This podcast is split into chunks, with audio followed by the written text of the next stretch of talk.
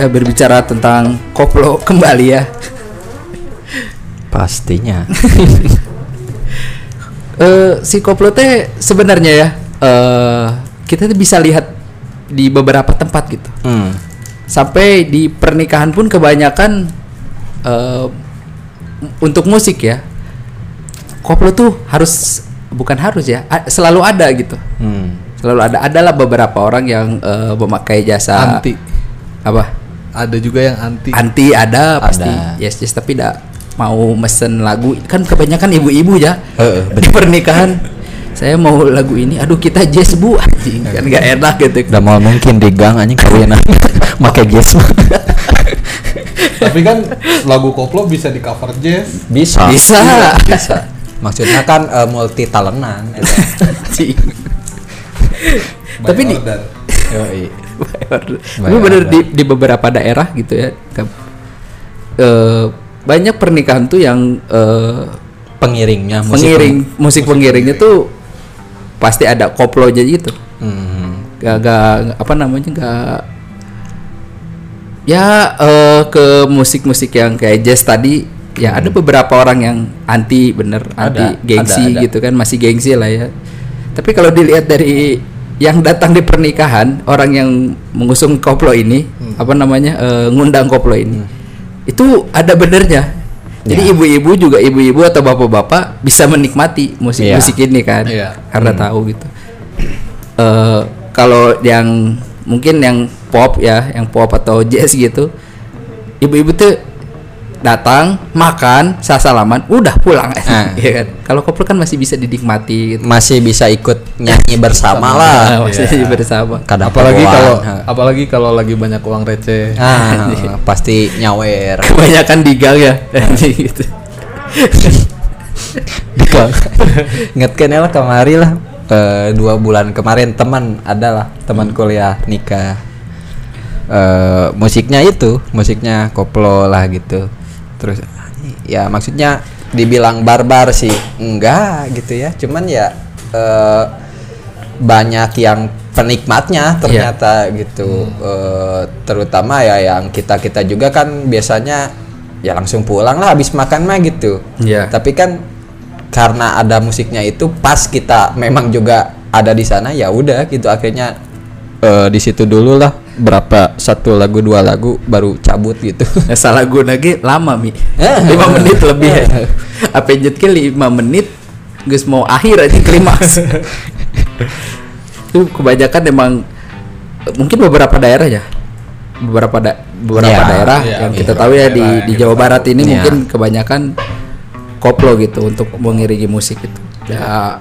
Mau biarpun si pengantin laki-laki atau perempuannya suka death metal atau hmm. core, hardcore, nah nggak mungkin ya. Iya, karena secara penempatan juga beda juga sih kalau kata saya ditempatkan gitu. Kalau memang e, pernikahan ya pasnya gitu, setahu saya gitu, setahu yang saya lihat gitu memang pasnya itu gitu di pernikahan tuh musik-musik yang yang menyenangkan lah gitu, bisa uh, semua orang tuh menikmati gitu. Oh, bukan momen yeah. nah, bukan sekadar uh, ya uh, bisa gitu. Itu juga kan yang nikah ya mereka gitu yeah. sebenarnya hmm. mah gitu bebas-bebas aja musik pengiringnya mau siapa juga atau mau genre apa juga, cuman kan yang datang ke situ juga banyak gitu, mereka juga mungkin akhirnya memikirkan ke mereka hmm. bukan ke diri sendiri gitu. Tapi kalau dilihat dari si koplo ini kan, hmm. ini kan pernikahan tuh tentang hari bahagia, betul. Yeah. Tapi lagu-lagunya tuh sedih semua ya.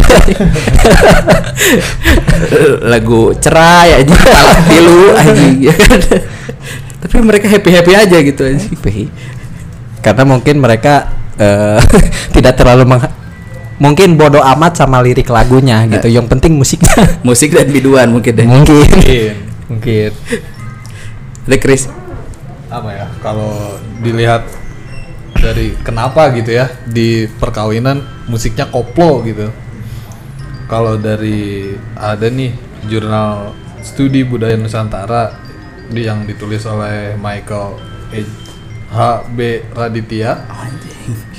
Dia bilang, dia bilang masifnya perkembangan dangdut etnis atau koplo yang kita sebut koplo yeah. ya, di berbagai daerah dilandaskan awalnya salah satunya oleh biaya pentas musisi dangdut eh, televisi atau yang ya katakanlah apa ya musik dangdut musik yang dangdut. Di televisi ah, gitu iya, iya.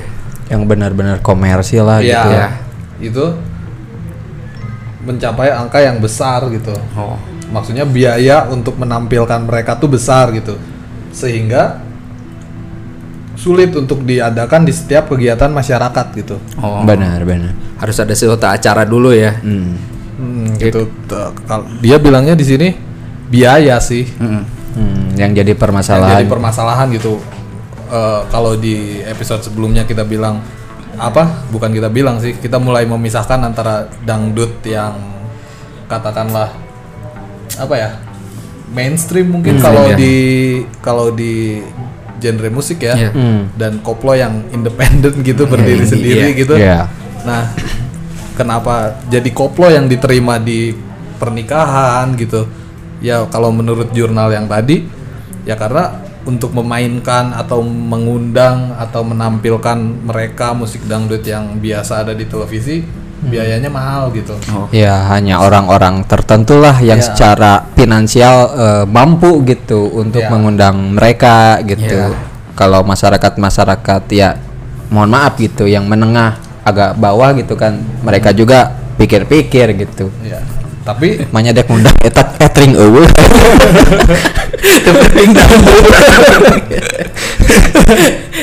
Tapi gimana ya? Seiring perkembangan zaman uh, kalau di ya di episode sebelumnya gitu saya bilang salah satu sumber gitu menuliskan bahwa apa ya tarif atau biaya untuk menampilkan orkes Melayu dengan genre koplo gitu yeah. mencapai angka tujuh puluh lima juta itu bukan angka yang sedikit loh. Iya. Yeah. Bukan. Waktu orang nikah juga ya. Manggil orang make up lagi udah empat puluh juta aja. Astagfirullahaladzim. Sekitar situlah. Soalnya bukan pengantin wanita juga, tapi kan ada banyak yang hmm. mau di make up kan. Itu di tarif harga tuh hampir empat puluhan lah. Itu udah mahal ya. Sekarang sekarang manggil dangdut lagi ya, manggil koplo lagi. tujuh puluh lima rugi. Malam pertama teh pikiran aduh anjing. Tadi koplo tadi lagu naon. Nu ngamplopnya di total ukur dua juta ya mana. Tapi uh, selepas dari koplo itu ya lagu pun uh, mereka masih bisa menikmati ya untuk bisa. Untuk beberapa lagu misalkan mau request lagu uh, kan lagi pernikahan lagu akadnya payung teduh payung mungkin ya. bisa bisa di koplo bisa, ini bisa kan by order by order apapun bisa apapun jadi makanya enaknya gitu ya, ya kan ya. Gitu ada mun masuk band jazz atau uh, pop biasa gitu yang ada drumnya ada gitar hmm. banyak biola ya kan hmm. banyak uh, yang ngundang gitu juga yeah. mau minta lagu ibu-ibu talak tilu aja gitu bisa bu tapi yang yang jadi menarik ya mm-hmm. uh, band pengiring mm. band kita kita sebutlah band-band kafe yeah. gitu kan mm. mereka mereka bisa memainkan berbagai macam lagu, bisa. bisa memainkan berbagai macam genre gitu. Bisa. Tapi kenapa pilihan masyarakat mas ya kebanyakan gitu yang sepengalaman saya gitu. Bukan kebanyakan kan, sih, tapi masih ya, kalau kata masih, saya. Masih. Yang ya saya datang gitu ke undangan, hmm. gitu saya datang ke acara kawinan gitu. Hmm. Kebanyakan musiknya tetap koplo gitu. Iya. Padahal kalau mau maksudnya kalau Uh, apa kalau mau menurut tadi koplo itu by order, hmm. maksudnya band-band kafe juga bisa by order, bisa, gitu. Bisa. Tapi yang jadi menarik kenapa pilihan masyarakat tetap di koplo? Gitu. Iya, nah ini gitu yang maksudnya uh, perlu kita cermati atau kita juga perlu kita pikirin gitu, kenapa gitu? Yeah. Apakah sudah menjadi adat istiadat gitu beberapa hmm. puluh tahun yang lalu gitu, yang akhirnya sampai detik ini juga gak bisa dilepaskan gitu yeah. dari kita semualah nah. gitu mungkin nanti saya menikah atau siapapun itu gitu ya nggak bisa menutup kemungkinan gitu. Saya juga. Gimana kalau kita bikin penelitian aja, jangan bikin podcast. Penelitian. Kita ajuin itu ke riset dikti. Bisa, bisa. Tapi uh, mungkin ya kebanyakan orang yang di pernikahan itu selain menikmati, ada beberapa orang ya, segelintir orang mungkin yang datang ke sini untuk joget juga. Ada. Joget, karena yang kan saya sudah menikah, ya, sudah menikah ya. Gitu. Ya e, pengiring lagunya tuh ya pop lah ya, hmm. yang standar lah. Hmm. Karena e, orang waktu itu nggak mau ngambil pusing lah, udah hmm. yang biasa gengsi aja. Juga gitu. Kan? Kayak gengsi lah, masih ada gengsi hmm. lah.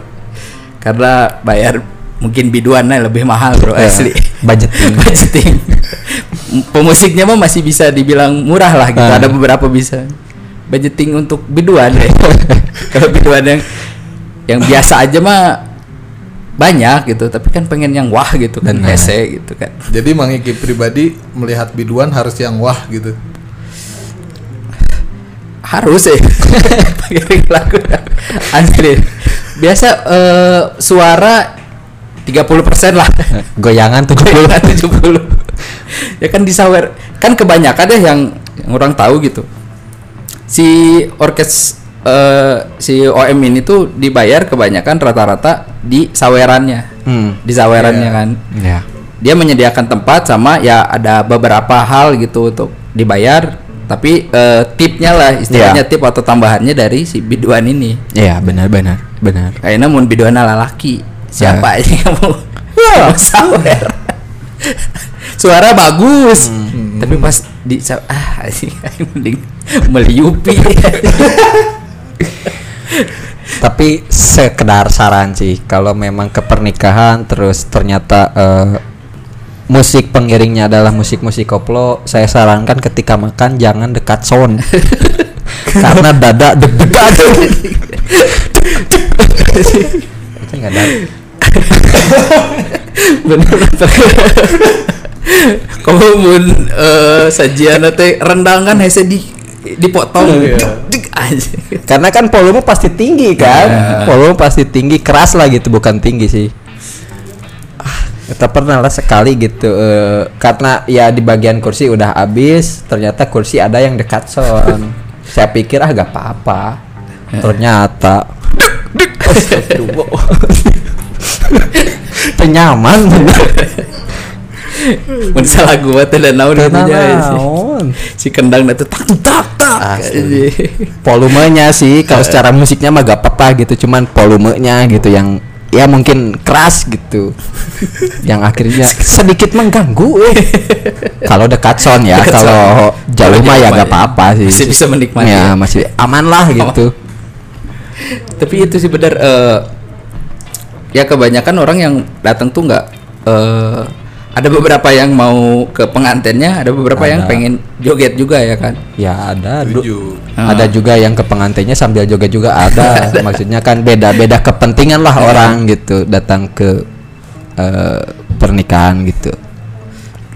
Dan bukan acara pernikahan juga di kebanyak uh, bukan kebanyakan ya, ada di beberapa gathering kantor ya hmm. kayak gathering kantor orang sendiri gitu hmm. padahal orangnya kalau dilihat ya dari bos Cina ya hmm. uh, dia uh, ngomong juga nggak bisa bahasa Indonesia, ini harus bahasa Inggris. Oh ya uh, uh, tapi uh, si koordinator ini, si manajernya ini uh, bilang mengusungnya udah koplo aja gitu. Di segelintir orang yang banyak yang kelihatan apa ya high class lah ya, ya mungkin bener, musik-musiknya bener. Tuh musik beda ya hmm, benar-benar musik beda uh, kalau dilihat mungkin White Shoes Company gitu aja okay. Suka-suka aja ya kan hmm. kayak gitu-gitu. Tapi pas uh, datang ke gathering ada koplo si anjing joget-joget juga. Iya balik lagi yang di episode sebelumnya bahwa ya ini gitu yang bikin menarik tuh koplo tuh ternyata uh, merangkul semua kalangan yeah, gitu yeah. Merangkul semua kalangan bukan dari segi usia, ternyata dari ras, dari agama juga hmm, gitu. Bener. Lebih lebih apa namanya? Lebih luas lah lebih, gitu. Eh, lebih enak. Enggak apa ya, lebih didengar juga untuk untuk menikmati kita lagi duduk sambil makan juga, anjing enak pisan gitu. Mm-hmm. Asal nggak deket sound kan. Asal nggak deket sound kan. Saran, saran, saran. Sambil balik teh.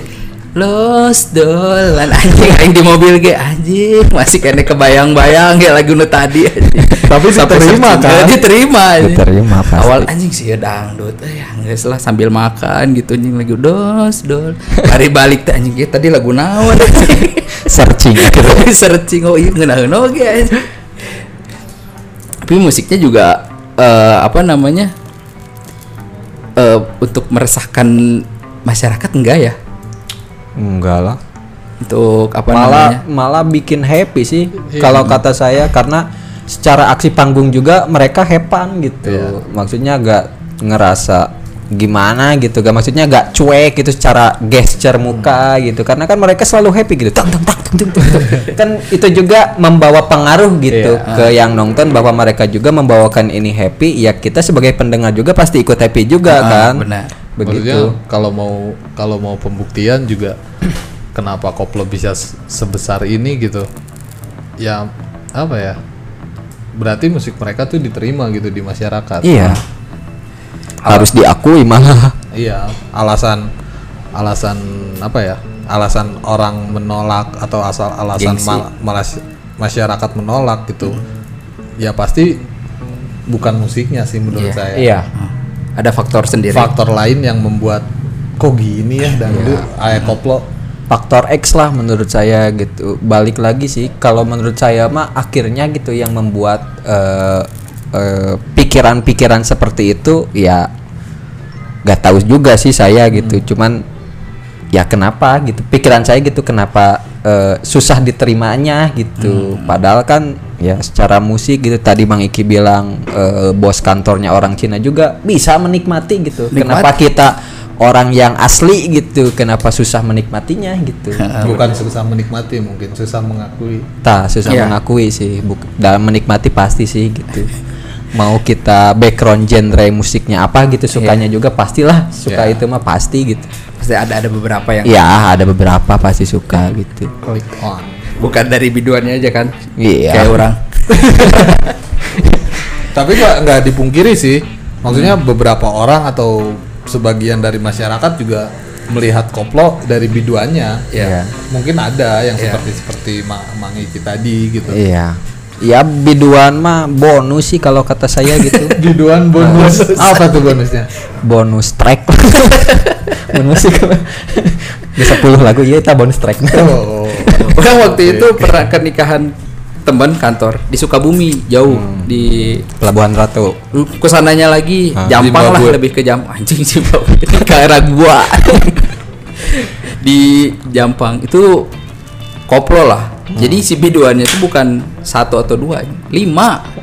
Jadi kita tuh bisa milih ini mau nyawer yang mana. Udah. Kebetulan orang kan di sama bosnya nih kasih lima puluh ribu. Sawer yang pakai baju pink. Emang waktu itu yang baju pink rada gelis sih ya, asli, cantik pisan lah. Hmm. Bari megang teh si dadanya kan rada terlihat ya menantang ya kan. Yeah. hmm. Jadi dikasih, dikasih hmm. gitu.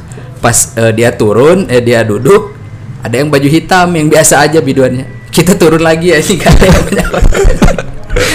Nungguan si yang pink lagi datang, aing datang lagi. Tapi dah nggak bisa dipungkiri lah soal soal iya. biduan mah nggak ya, bisa ya. Gitu maksudnya dengan, ya mereka adalah sebuah kesatuan yang utuh kalau iya. kata saya juga tadi gitu. Maksudnya uh, grup-grup orkes juga menyadari itu gitu. Iya. Kan? Makanya mereka bukan menyediakannya. Mereka menawarkan gitu ah, Be- hmm. beberapa biduan gitu untuk mengisi lagu gitu yeah. Karena mm. ya itu gitu mereka sadar itu gitu bahwa nggak setiap orang itu hanya menikmati koplonya tok yeah. secara yeah. musik gitu yeah. secara murni ada, lah gitu ya, ada orang-orang seperti Mang Iki tadi gitu yang menikmati koplo tuh karena ah. biduannya gitu yeah. Yeah. Saya juga iya ya kan karena gak mungkin gitu koplo gitu uh, pengiringnya bukan biduan misalnya pemain futsal kan gak mungkin futsal untung untung untung senedek nyawe. Tapi yang enak dari koplo uh, di musik di pernikahan tapi tetap eta si M C-nya teh harus ada eh. biarpun M C dari uh, pernikahannya ada nih ya, hmm. turun si M C pernikahannya, hmm. diganti ku si M C eta. Wah, putus. Kita M C sambut si rambut jagung. Sinadanya tuh gitu aja. Putus, putus. Dari Omon Nata M C kawinan putus. Dan si itu juga uh, bukan hanya M C, hmm. bisa jadi apa namanya uh, back, bukan backsound apa? Backing vokal, backing vokal, backing vokal aja, hmm. yang ada, eh, ya, pasti ada kan? Pasti, pasti. Dia berkontribusinya bukan di situ aja, anjing, ada hmm. di backing vokalnya juga. Ya balik lagi gitu, cuman kayaknya cuman biduan aja, eh biduan juga multi talent lah, e, M C juga multi talent ternyata. Apa terus, multi talentnya biduan? Menari, selain selain bernyanyi, menarik, menarik, menarik perhatian, uh, menarik perhatian, menarik yang lain juga. Kondisi lagi makan, anjir kurang ini mah, ntar dulu lah, ntar dulu lah. Wah ini mah hmm. bisa dikesampingkan makan mah. Makanan belum beres kayak ayo hmm. ngenah biduan. Berarti bisa disimpulkan yang tadi Fahmi lagi makan biduannya, ya begitulah, menantang. Anak muda, anak muda kan biologis masih tinggi bos. Tapi di uh, di semua daerah ada lah ya di pernikahan. Yang saya tahu ya di di Jawa Barat kebanyakan uh, koplo ya di gang di di Jakarta mungkin ada beberapa ya. Hmm. Nah, waktu saya ke teman di Jakarta kebanyakan nggak ada yang koplo ya. Hmm. Karena apa tuh kalau di Jakarta? Ya itu jazz. Kebanyakannya jazz. Jazz, pop lah yang bisa hmm. ini. Dah banyak anak muda juga mau mau request lagu Someone Like You. Hmm. Padahal kan Someone Like You di koploin teh ngeunah, bro, asli. Bisa, oke. Okay. Lain saukurnya hanya bisa. Bisa. Bisa. Padahal mah bisa. Ya, balik lagi gitu ke setiap daerah maksudnya punya uh, punya pattern sendiri gitu, nggak hmm. bisa di setiap daerah. Ya balik lagi gitu karena ini bukan kewajiban gitu setiap pernikahan eh, harus ada musik koplo, band pengiringnya gitu. Tapi kebanyakan gitu hiburan hiburannya hiburan. Pasti eh, band pengiringnya ya musik koplo gitu. Kebanyakan kan nggak wajib di setiap daerah memakai itu ya. Gitu. Mungkin di hari bahagia juga pengen orang-orang di sekitarnya bahagia. Iya. Ya. Dengan Mom cara dengan. mereka sendiri kan setiap orang punya caranya sendiri lah gitu. Iya, ya. Berbagi kebahagiaan. Hmm. Ini kalau orang lihat di YouTube gitu, hmm. nikahannya teh nikahan anak Pak Lurah misalkan ya, hmm. Pak Lurah. Uh, yang datang tuh satu, yang panggungnya tuh panggung gede. Kalau hmm. kita kan nikahan di gedung dikasih panggung kecil doang kan. Iya, ini iya. panggung gede untuk nikahan ini. Si Bidon ini. Terima kasih buat kedua mempelai.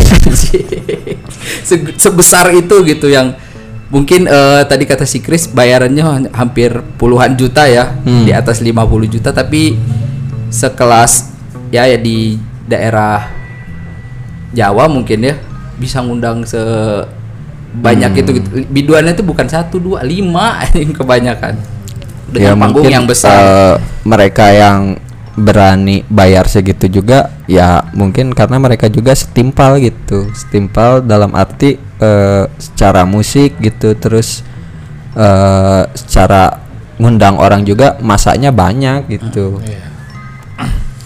Balik lagi apa sih ya balik lagi sih kalau dilihat uh, apa koplo awal berkembangnya di daerah Jawa Timur gitu ya sudah pasti gitu mereka lebih lebih duluan maju gitu hmm. daripada koplo di daerah Jawa Barat gitu. Yeah. Hmm. Maksudnya secara bayaran, secara hmm. apa ya? Kalau dibilang profesional ya profesional lah ya. Betul. Di mana-mana. Hmm. Hmm. Ya itu gitu. Maksudnya secara sajian yang mereka tawarkan gitu. Mereka jadi lebih dulu berkembang ah. gitu. Karena ya mereka awalnya juga dari sana yeah. gitu. Ya, kebanyakan koplo, nah, tapi uh, untuk ngomongin koplo ini apa namanya musik di pernikahan teh kita juga nggak bisa nolak ya. Ada hmm. temen gitu datengin uh, koplo, kita juga merasa menikmati kan. Iya. Yeah. Karena orang punya temen nih anak dia tuh anak basisnya Jamrut lah ya. hmm. temen tongkrongan juga anak basisnya Jamrut. Mau nggak mau Jamrut harus main kan di situ. Hmm. Dan yang kita tahu lagu Jamrut kan uh, kacau ya, nggak uh, liriknya tuh emang untuk di zaman itu keren lah gitu ya. Dan ya, mereka cuma bawain satu lagu yang saya tahu ya, dia, dia ada di YouTube juga nih, dia bawain lagu Ningrat aja. Hmm. Susah ada poplok, hah? Susah saya nggak tahu. Tapi ada yang pengen uh, request lagu Surti Tejo, anjing kan. Ayo bapak-bapak di depan, fuck you. Surti dan Teja. Gak bisa. Ada bapak-bapak juga, bapak-bapak ibu-ibu juga ada uh, yang datang ke situ harus menikmati juga. Benar di hari bahagia tuh ya semua yang datang tuh oh ini sebahagia ini gitu ya. Iya. Kita nggak tahu dia belakang anjing mahal pisan dia tujuh puluh lima juta anjing. Gak bisa egois lah maksudnya yang nikah juga gitu. Mereka juga kan pasti mikirin yang datang gitu. Hari sepi ting mah. Heeh. Uh, uh. Datang kan. Salam-salam pulang. Heeh, uh, enggak usah gitu lamun lamun memang gitu musiknya memang sesuai kepengenan mempelai ya udah we gitu dengerin sendiri aja gitu. Pakai headset. Uh, uh. Tapi kan ini mah juga uh, ini juga ditonton dinikmati gitu. Gimana caranya ya mereka juga harus merangkul yang yang datang ke situ gitu. Yeah. Dengan musik apa ya mungkin musik inilah gitu yang hmm. bisa merangkul yang datangnya itu gitu. Yeah. Tapi kan balik lagi gitu ini mah balik lagi ke kultur daerahnya masing-masing gitu, gak bisa disamain, gak bisa disamaratain lah gitu. Mm. Yeah. Yeah. Gak bisa disamaratakan bahwa setiap kawinan itu wajib koplo. Iya. Yeah. Yeah. Mm. Yeah. Yeah. Yeah. Tapi kebanyakan kebanyakan mengundang koplo. Iya. Soalnya apa ya? Eh kalau band, kan orang band ya waktu di pernikahan. Hmm. Drum, pemain trompet, hmm. gitar, basis, penyanyi, hmm. dua laki-laki perempuan. Iya. Yeah. Kalau koplo kan banyak. Ya kan? Enggak enggak eh, apa? Eh bukan bukan lima itu aja. Biduan udah lima. Iya. Yeah. Drum ada mungkin uh, drum ini nggak bisa main kendang, kendang. Dia misah bisa. Lagi kendang ada yang main simbal. hmm. Simbal aja padahal di drum gak ya simbal kan? Tapi dia main simbal gitu aja. Pemain suling, pemain gitar kudu dua, nu hiji melodi ieu nu hiji melodi ieu ya kan. Basis basis balik lagi organ, gitu organ. harus harus job desknya masing-masing. Yeah. Jadi gak bisa harus ini itu, nah itulah mungkin. Tapi kan kalau dilihat ya untuk makanan catering, hmm. kan lima orang, oh, udahlah cuma berlima gitu kan. Hmm. Makan, ini kan banyak pisan ya. Pas udah manggung, ya makan dulu anjing. Tapi ya uh, apa sih? Maksudnya itu tuh di momen bahagia gitu. Kebanyakan dari kita, kebanyakan dari kita juga rela melakukan apapun gitu yeah, untuk yeah. Mo- ketika kita ada di momen bahagia gitu. Hmm. Maksudnya jangankan jangankan perkawinan gitu. Kayak kita lulus aja gitu, kita lulus aja gitu, kita kan apa ya berbagi kebahagiaan dengan orang lain gitu, dengan nah. kawan-kawan gitu, hmm. kayak traktiran, hei, ya, kayak gitu-gitu tuh ah. maksudnya biasa gitu. Mm-hmm. Bener-bener, ini di Majalaya adalah di kampung nenek orang, hmm. anaknya lulus uh, di I T B lah, anak jadi I T B, anjing satu ini dikasih koploan deh. Tidak asli anjing. Itu cuma lulus doang anjing. Kebayang sebenarnya kawin. Itu anjing. Kebayang kawin aing. Via Vallen baru undang nanti anjing. Nala Karisma, Siti Badriah. Wah anjing. Momen lulus unggul kayak asli. Berlebihan tesnya memang mereka mampu mungkin begitu. Iya, mampu. I T B gitu hmm. kan anjing. Tapi ya nggak bisa dipungkiri lah uh, uh, koplo itu bisa di, dinikmati uh, bukan di momen-momen tertentu aja gitu ya, ya. Bukan di momen ter di di semua momen malah. Di semua momen ketika kita uh, ya gathering tadi ya ada beberapa orang yang gengsi atau nggak suka banget gitu sama koplonya sendiri, tapi pas udah dikasih itu sama bosnya langsung aja hmm. mau nggak mau harus harus didengarkan. Nggak hmm. mungkin yeah. nanti satu kelompok itu keluar semua yeah. anjing ya kamarana aja. Hmm. mau bere gaji mereka. Ya mungkin uh, mereka juga pada awalnya hanya sebatas menghargai gitu. Mm-hmm. Cuman kan secara setelah didengarkan mungkin ya ada yang suka ada yang enggak, ya balik yeah. lagi kan ke orangnya masing-masing gitu. Ya yeah, benar. Lah koplo emang luas eh belum uh, apa namanya di kita obrolin untuk uh, secara personalnya personil personil hmm. koplonya sendiri kan. Tapi uh, bahasan yang menariknya itulah uh, si koplo ini tuh bisa membawa sebuah orang yang emang bukan benci ya, menggengsi dan gak suka itu tuh kayak ah mau nggak mau orang harus gitu. Ya kan, joget hmm. pun ya kan. Iya. Yeah. Uh, biarpun dia joget misalkan joget jazz kumaha sih. Dia nonton, aku belum pernah nonton jazz eh. Yang aku tahu jazz itu cuma ngerekam gitu. Uh, koplo juga saya gak tahu gitu cara goyangan khasnya gimana gitu dah. Maksudnya ya gitulah, mungkin goyang mah ya masing-masing, masing-masing lah. Iya, iya. Bisanya gini ya gini ya. Gitu. Dan tidak bisa dipungkiri, jangankan di pernikahan di yang kemarin kita bahas di Synchronize Fest pun ya uh, apa namanya koplo itu bisa diterima hmm. ya kan sama semua yang di yang di Synchronize Fest dah nggak kebanyakan orang bapak-bapak ibu-ibu kan yeah. Ada mungkin beberapa yang bapak-bapak yang masih gaul lah gitu yeah, ya yeah, yeah. Masih pengen uh, subgenrenya sendiri yeah, gitu yeah, yeah.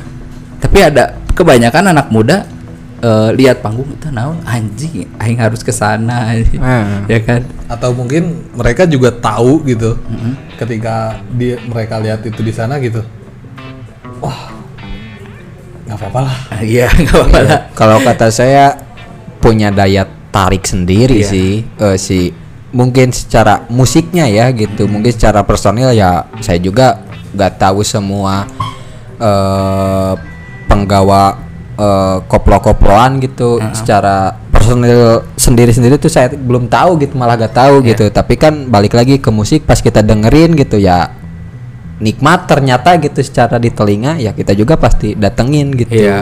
Yeah. Punya daya tarik lah kalau kata saya mah gitu si koplo ini tuh. Iya. Yeah. Sampai si koplo ini tuh pernah uh, masuk di eh sekarang udah masuk di televisi ya. Hmm. Di, di dangdut itu kan uh, dulu yang apa ya yang Pantura gitu hmm. kan ada kontes hmm. Dangdut Academy kan hmm. Nah koplo ini udah bisa masuk satu Nyumonata kalau nggak salah atau Palapa gitu hmm. Dia bisa mengiringi di di sebuah televisi gitu ya hmm. Udah bisa mengiringi dangdut tersebut gitu hmm. Hebatnya gitulah emang uh, apa ya koplo ini nggak nggak bisa diremehin juga lah sama kita tuh gitu kayak orang sukanya uh, ska eh uh, sampai mati aing harus ska. Tapi pas sudah dengerin anjing gitu. Bukan gak bisa diremehkan sih, tapi gak bisa dising nanti gak bisa dipisahkan iya, gitu. Iya, gak bisa udah dipisahkan dari uh, budaya kita gitu. Mm-hmm. Budaya kita nanti di Indonesia lah gitu yeah. Bahwa musik itu ya memang erat gitu sama kita gitu sebenarnya. Yeah. Cuman ya balik lagi mungkin malu atau gengsi mengakuinya yeah, yeah. gitu. Karena nggak bisa dipungkiri sekarang banyak lagu di YouTube ya, lagu koplo-koplo itu udah mulai masuk lagi. Iya. Gitu. Yeah. Pertama kali uh, viewernya paling banyak itu uh, lagu koplo, hmm. ya seratus lima puluh jutaan lah, hmm. kalah sama Ades Monica yang pernah di luar negeri hmm. ngeluarin cuma sepuluh juta viewernya. Hmm. Ini bisa sampai seratus lima puluh juta lebih lah. Itu kan dulu.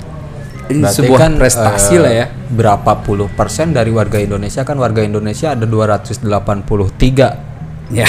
dua ratus delapan puluh tiga juta. Ini yeah, yang yeah. dengerin seratus lima puluh jutaan gitu. Berarti seratus tiga puluh juta ya sekitar lima puluh persenan lebih kan yeah, warga yeah. Indonesia dengerin yeah. berarti kan? Yeah. Malah mungkin kan uh, di di Nicaragua enggak deh. Wow, di Kongo. Pasti warga Indonesia juga yeah, yang yeah. akhirnya dengerin mah yeah. gitu. Cuman kan mereka yang mau eh malu mengakuinya yeah. gitu. Yeah. Kalau dari kalau dari presentasi tersebut iya, hmm. maksudnya hampir dilihat dari angka lima puluh persen dari dari apa ya? Dari jumlah warga Indonesia sendiri tuh, hmm. versi penonton koplo gitu. Hmm. Tapi Enggak sih, kayak kayak di tongkrongan gitu. Hmm. Ada yang ngomongin koplo gitu, ya, atau ya, dengerin enggak ada, kan? ya, enggak ada. Ya, makanya ya, kita gitu. kita Jadi, bahas ini tuh uh, sebenarnya di uh, kita datang ke tongkrongan. Nah, tahu enggak lagu uh, Via Vallen ini ngeluarin enggak ada anjing enggak ada. Enggak ada kan. Ini Via Vallen ngeluarin lagu baru anjing enggak ada. Pasti Mimiti datang. Udah dari mana? Udah. Gak ada gitu. Ini lihat kendangnya si Nyopal apa Edan bisa gini ya. Hmm. Bari ngudut. Selama saya hidup dua puluh empat tahun belum ada ya. Belum ada. Iya, gak ada. Padahal secara ya secara angka, secara statistik gitu lima puluh persen dari dari hmm. apa? warga Indonesia. Dari warga, warga Indonesia. dari jumlah warga Indonesia kan. Tapi sampai sekarang iya sih belum pernah nemu gitu di tongkrongan. seratus lima puluh juta coy gitu.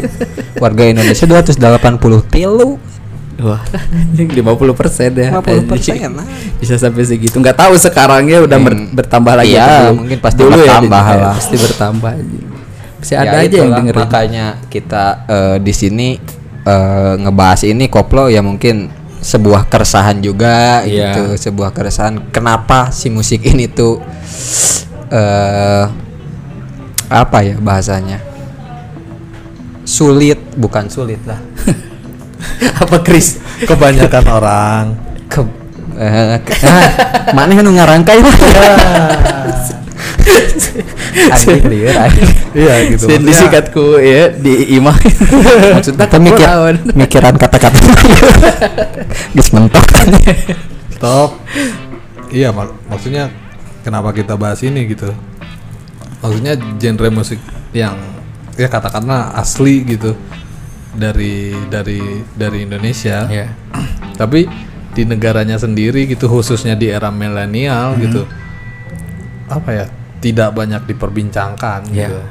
Apalagi sekarang mah namanya generasi Z, kalau yeah. yang tahu ya. Padahal kita kalau milenial tuh kita sembilan puluhan lah, mm-hmm. nah, sembilan puluhan tahun sembilan puluhan sampai tahun dua ribuan sampai dua ribu delapan-an dua ribu tujuh yeah, gitu itu generasi milenial. Iya yeah. yeah, maksudnya. Khususnya di era milenial gitu, di yeah. era kita sendiri, uh. umumnya ya di generasi selanjutnya gitu. Maksudnya saya juga kalau apa ya, kalau di kampus gitu, di depannya ada warkop kan, hmm. banyak anak-anak S M A gitu yang nongkrong di situ, nggak ada yang ngomongin koplo gitu, nggak ada. Ngebahasnya uh, pasti knalpot, spakbor. Pelak, pelak, pelak. Helm coy, helm coy. Helm, helm, helm, full face, full face, full face. Enggak ada yang bahas.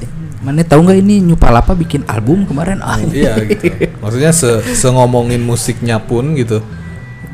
Enggak enggak apa ya? Enggak sampai gitu ngomongin koplo. Padahal secara uh, kemudahan gitu yang diberikan gitu, mereka tuh bisa mengakses itu semua gitu, iya, mengetahui gitu. itu semua gitu. Kita kan zaman-zaman dulu susah. Internet kayak teknologi lah gitu yeah. susah oh, gitu. Iya. Oh saya mah susah. Saya mah di kampung coy.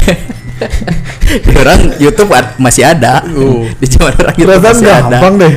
Susah aja. Internet ya. Biarpun three G ya dulu ya di orang masih three G. Mungkin mana eh masih R G emang. R G Smackdown tapi. ya. Ya gitulah tapi tidak menutup kemungkinan eh tidak tapi ya uh, tidak bisa dipungkiri ya koplo itu uh, bukan harus didengarkan juga kayak uh, balik lagi selera lah. Uh, uh, selera lah. Kalau harus itu balik lagi selera gitu. Ya jangan tapi sam- minimal tahu lah. Minimal tahu. Minimal pasti tahu sih. Yakin ada sih, pasti tahu. Ya, pasti tahu. tahu. Dan kalau memang mendengarkan ya akui lah gitu, gak usah gengsi-gengsi, malu-malu. Kita juga tidak akan menghakimi gitu. Iya tuh. Ay, pertama tahu lagu Oasis di koploin teh kayak anjing. Oasis bro, Noel dan uh, Liam kayak anjing ngadengikeun kieu. Tapi pas didengerin, wah oh, enak juga. Karena udah tahun dua ribu udah hilang kan lagu-lagu itu. Akhirnya dibawain dengan koplo anjing. Enak juga. bisa, bisa, bisa masuk anjing. Balik lagi lah kreatif mah masing-masing lah iya. gitu, gak bisa dipaksain. Mereka bisanya kreatifnya seperti itu ya kita hargain gitu. Hmm, benar. Sudahlah mungkin uh, pembahasan yang koplo di pernikahan ya. Hmm. Jadi intinya intinya kalau mau ngundang koplo bidu anak kudu gelis. Benar. Asli. Benar. Benar. Karena ya karena ya kalau biologis para pria itu selalu tinggi. Iya. Tidak tidak mengenal usia kan. Benar. Apalagi kita yang masih bujang-bujangan. Biologi sangat apalagi tinggi. Kalau uh, catering narendang kan susah di mm. dipotong ya mm. kan. Pasti goyang heula. Goyang heula kawe digegelna terakhir.